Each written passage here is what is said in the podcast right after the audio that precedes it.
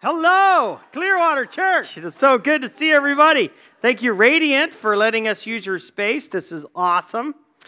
And today we are in a series on the ascension, ascended. And we're trying to answer the question where is Jesus today and what's he doing? Uh, we know what he did up until his ascension because of the Bible, and, and we know. Uh, what he was doing through his church, through Acts 28. But what's, what's the Lord up to now? Uh, where is he?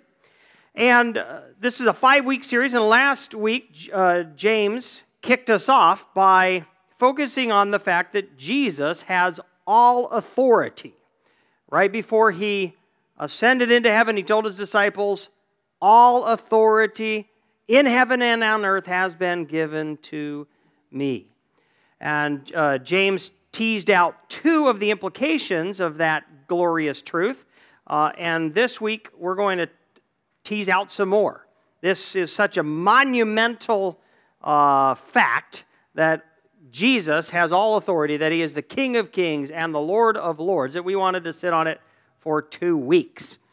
And so, uh, just by way of reminder, uh, James pointed out that because Jesus has all authority, uh, number one, we should obey him. And we do as Christians. Uh, fundamental to being a Christian is that we make Jesus the leader of our lives. We get off the throne of our lives and we say, Jesus, please come sit on the throne of our lives. You be in charge. And in particular, we seek to obey Christ, the, the great commandment, and the great commission. The great commandment, that's what we say at the end of every service go. Love the Lord your God with all your heart, soul, mind, and strength. Love your neighbor as yourself. And that's because Jesus said, all the law and the prophets hang on this. In other words, uh, the commands of God can be reduced to love God, love your neighbor.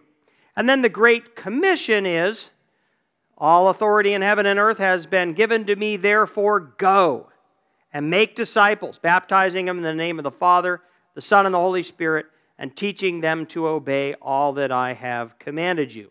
And that is our mission on earth, both individually as Christians and also corporately as a church. And so we do seek to obey Jesus. That is uh, the King of Kings. His instructions are our command. And then Secondly, James said, because Jesus has all authority, we preach boldly. And he sat on this one uh, quite a while, in which he said, you know, we're not just holding out Christ as one of many options. It's not, hey, lots of ways for you to relate to God. Christianity works for me. You might want to try it out. If it works for you, great. That's not the way we preach. Uh, and that wouldn't do justice to the fact that we represent the King of Kings and the Lord of Lords, and that through us, God is making his appeal to, to people. Uh, essentially, Christ through us is asserting his claim upon the world and upon and every individual. And so it would be totally appropriate for us to say, you know, hey, it works for me, try it out. If it works for you, great. If not, don't worry about it.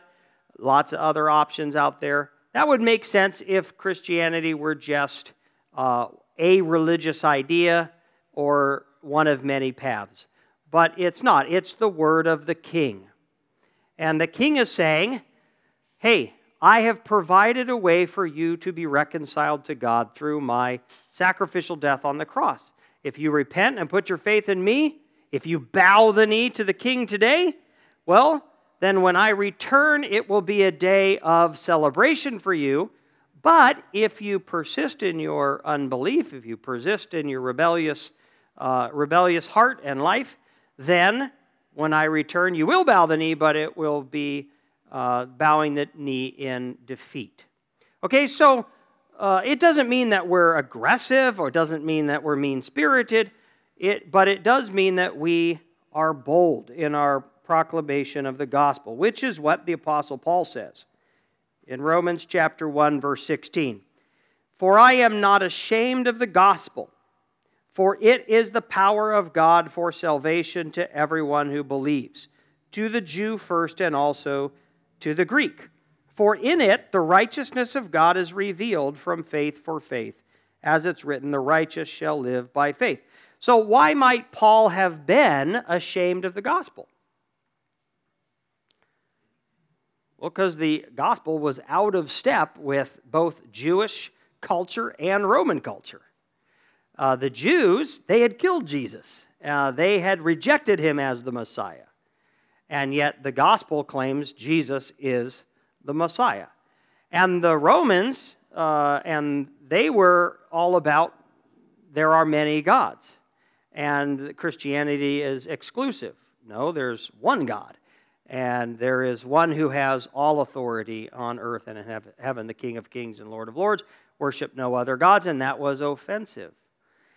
And so there were many people in Paul's day who believed that t- thought of the teachings of Christianity as shameful. And so Paul is saying, I, I don't believe that. Uh, I'm not ashamed of the gospel, of its claims, of its implications of its claims to truth. Okay, so as James pointed out last week, we preach boldly. We, so we obey, because Jesus has all authority, we obey him, we preach boldly, and then today I want to highlight three more implications of the fact that Jesus has all authority. So, third implication we treat all human authority as derived and limited. So, all authority has been given to Jesus, and Jesus delegates some of his authority to people so that we may flourish. And the Bible uh, talks about this. It, it identifies a number of those authorities governments, right? Jesus delegates to government authority to, uh, to tamp down evil and promote good. Uh, Jesus has delegated authority to church leaders so that churches may be doctrinally and morally pure.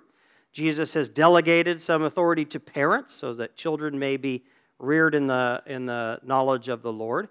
And, and so, uh, because there is legitimate human authority that has derived its authority from Jesus, the implication then for the Christian is we need to obey the legitimate authorities in our lives, which is what we're told in Romans. Let every person be subject to the governing authorities, for there's no authority except from God. So God has all authority. Those that exist have been instituted by God. Therefore, whoever resists the authority resists what God has appointed, and those who resist will incur judgment. And so it's important for us uh, as Christians to recognize legitimate authority and to submit to that authority as if we're submitting to Christ. And that honors Jesus. So, human authority is derived authority, but it is also limited. God, uh, Jesus never grants humans total authority. He always grants them limited authority to accomplish his purpose. Now, humans so often seek to overstep, they abuse their authority. They use the sometimes God given legitimate authority for uh, inappropriate purposes. And, and, and so Christians have always had to wrestle with that. And how do we respond to authority gone, gone awry, right? Well, we resist. And, and there are, I, I think of two categories. One is when the authority tells a Christian to do something that God has clearly uh, forbidden. And, and it's pretty easy to know what to do in those situations because we have examples like David, or no, not David, Daniel, who just said, Sorry, I'm not going to obey the law because your law is trying to tell me to disobey God's law. Or as we see in the New Testament with the apostles, when they're told don't preach the gospel by the Jewish council, they say, sorry, we have to obey God. And so, for example, in Acts chapter 5, verse 27. Um, in Acts chapter 4, the Jewish council, so a legitimate authority, God had given them authority to rule over Israel. And they haul the apostles in front of them and they say, Do not preach the gospel. And the apostles say, You're going to have to judge for yourselves what's right to obey you or God, but you know, we're going to preach the gospel. And they did. And then in chapter 5, verse 27, we read, And when they had brought them, they set them before the council. So the apostles got arrested. And the high priest questioned them, saying, We strictly charged you not to teach in this name. Yet you have filled Jerusalem with your teaching, and you intend to bring this man's blood upon us. You have disobeyed us. And is that acceptable as a Christian? I mean, that's a, that is a legitimate authority from God. But this is an authority uh, that, that has gone uh, too far. But Peter and the apostles answered, verse 29, we must obey God rather than men. And so uh, a parent tells a child, I don't want you to believe in Jesus. I don't want you to pray. I don't want you reading your Bible. I don't want you going to church. Uh, and so, um, what does the kid do, right? That parent is uh, the lesser authority is arguing to disobey the higher authority, and Christians have always said, in that situation, we resist the human authority, we will disobey and take the consequences. And the consequences are sometimes extreme beatings, imprisonment, death, but that has been seen as, as part of our Christian duty. Now, then there's a, another category, though, that is much more difficult to uh, to discern how to respond. And it's, it's the human authority that is um, abusing its power, but not quite going so far as to say you have to disobey God. And I, let me give an example. I think this happens a lot in Christian marriages. The husband has been given a leadership role in the home to the point that God says, Wives, submit to your husbands as to the Lord. But what's the purpose of that? Is the purpose so that the husband has a servant in the house? No, that's not the purpose. The purpose is so that the home is well led and is protected from, from the evil one. But then, but, and I have been prone to this too, where I have, u- I have sought to use my God given leadership role for my own selfish purposes. And, and Christian husbands very often do this and they go too far. And so they start trying to say things like, I want you to dress a certain way, or I want you only hanging out with these people, or here's how I want you to use your time. And, and they overstep. They begin to abuse their, abuse their, uh, their um, authority. And now, what does a wife do, right? What do you do? I have no idea. No. It's. There's some truth to that. That's tricky, man. That's tricky. Uh, it certainly demands a lot of prayer, counsel, seek out other godly counsel uh, and you, for wisdom. And sometimes I, th- and you have to also remember the Bible says things like when your brother is sinning, go and confront them. If they are unwilling to listen, you can take it to the church. Uh, and I think, there, I think it's appropriate at times to just say, you know what? You have a pattern of sin, and I'm not going to be enabling and participating in that. Um, but, so, this, because Jesus has all authority, and we recognize that all human authority is derived and limited. And that helps us think through how to be appropriately submissive to legitimate authority and how to appropriately resist um, abusive authority.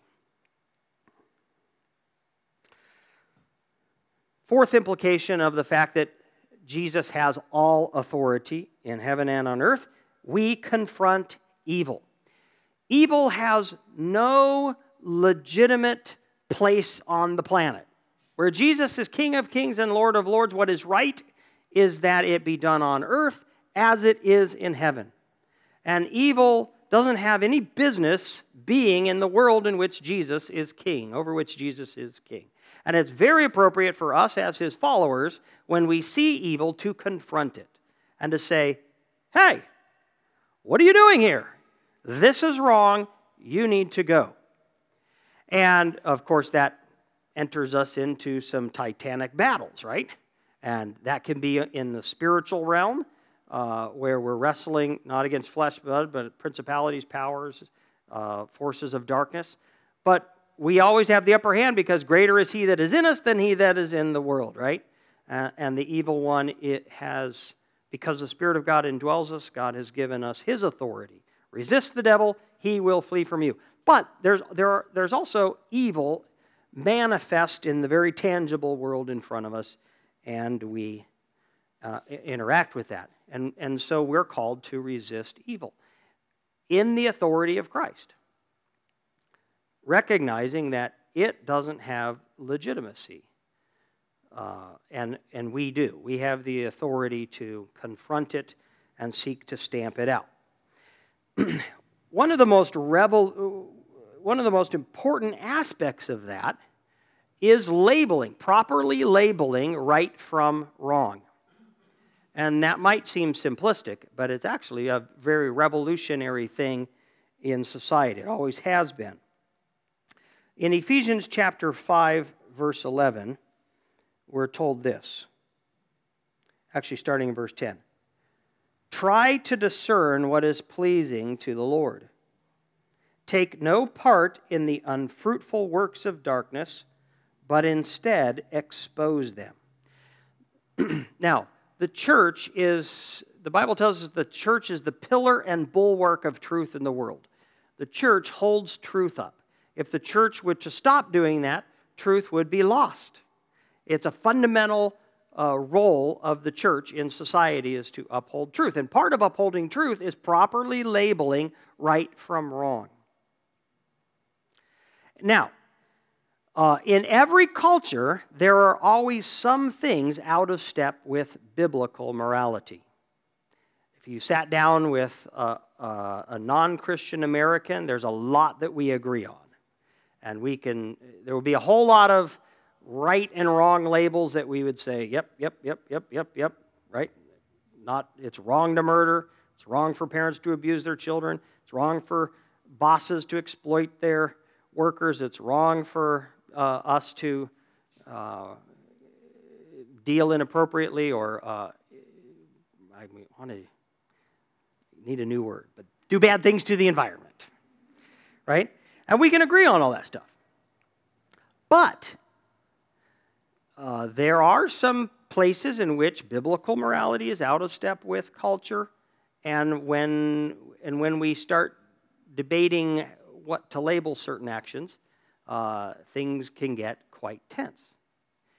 Uh, and this has always been the case. Christianity has always, in every society, there have been things that we have pointed to and said, that's wrong in the eyes of God. And society says, no, it's not. Or society says, this is good, and we say, that's, that's not good, that's wrong. Or, um, so for, in, in America today, some of those things are, we say, uh, it is always wrong, abortion is always wrong in every situation unless it's truly a choice between the baby's life and the mother's life. We say it is it's always wrong uh, for a man to marry a man or a woman to marry a woman. That's wrong. We say uh, worshiping any other God than Jesus Christ is always wrong. If you were to say that at work or in your classroom, uh, how would that, would everybody go, yeah? No, that would become a pretty hot conversation, right? And there would be a lot of debate around the labeling. And so, part of our responsibility, uh, one of the implications of Christ having all authority is that we need to be identifying the things in, in our society that need to change and, and pointing that out. Uh, which is, and it's not always easy, which is why we're told to try to discern what's pleasing to the Lord. and expose the works of darkness. Now, this, if the church goes silent, right? We can't go silent. On the other hand, as James pointed out last week, uh, we have to be extremely wise in the timing, in the wording, and in our demeanor, right? Um, it's, you know, it's not like we need to be pointing out every sin every time we encounter it. But we need to, as a church, we need to be um, upholding truth in the world. And we certainly need to do that corporately, and we need to do that to each other, and then sometimes, of course, we need to do that even in our friendship circles. But with wisdom and uh, as prompted and led by the Spirit of God. All right, final implication of the fact that Jesus has all authority is we ask big things of God. In John chapter 14, verses 12 and 13, we read this Truly, truly, I say to you, whoever believes in me will also do the works that I do, and greater works than these will he do, because I'm going to the Father. Whatever you ask in my name, this I will do, that the Father may be glorified in the Son. If you ask me anything in my name, I will do it. And so Jesus says, I'm going to the Father. And we know that he is seated at the right hand of the Father in the place of, uh, of power and honor. All authority on earth and in heaven has been given to him so that we can now, we can pray to him. And Jesus, what he says, if you ask in my name, it's, I'll give it to you. Uh, and elsewhere in Scripture, we're told, of course, that that's when we ask according to his will, right? Not just for our selfish purposes. Um, but it means that we need to be asking big things of God because He has all authority, He can do them. And so today I was super encouraged at the National Day of Prayer in the assembly at how big the uh, prayers were. They were, they were big asks of God. And I was also surprised that it was overtly Christian. There was, it was praying in Jesus' name in the assembly chamber. It was pretty awesome. Dick Strutz, 89 years old. I think he said, I'm two weeks away from becoming, uh, from seven, six. How many fingers? Seven. I'm seven weeks away from turning 90. And he said, When I turn 90, my family will have been in Anchorage for 100 years. Uh, and Dick Strutz has been a pastor in Anchorage for a long time. He's retired now. But he said, I love Anchorage and I've been praying big prayers for Anchorage for many years. Uh, he said, God gave me a vision many years ago of a revival in Anchorage. And since then, I've been praying that Anchorage would become a Christian city where there are so many Christians in, in Anchorage that we have a reputation uh, as a Christian city. And he said, uh, You know, I'm about to turn 90. I have not given up on that uh, dream and on that prayer. And he believes that God is going to, to bring that about. And so here we are, I'm witnessing God's people in the assembly chamber praying for Anchorage to become a Christian city, for the economy to boom again, for uh, drugs to get off our streets, for crime to go down, for families to be healthy, for uh, children to not be abused, and just these big prayers in Jesus' name. Are those overreaches? Or is that what the kind of prayer Jesus is saying? Because I have all authority, you can pray those kind of prayers, and I will bring them to pass. So I wanted, I figured, it's National Day of Prayer. If you guys would just uh, bow your heads and your hearts with me. Uh, and since it's a small group, why don't we just take some time and, as you're comfortable, just popcorn out a big, you know, an ask for Clearwater Church, for Anchorage, um, in Jesus' name, asking big things of our God, who has all authority on earth and heaven. I'll start. Jesus, I ask that you would give Clearwater Church many people this coming year who, for the very first time, repent of their sins and put their faith in Jesus Christ and become baptized. Give us the joy of having many people, uh, new, new Christians, come to faith so that we can disciple them.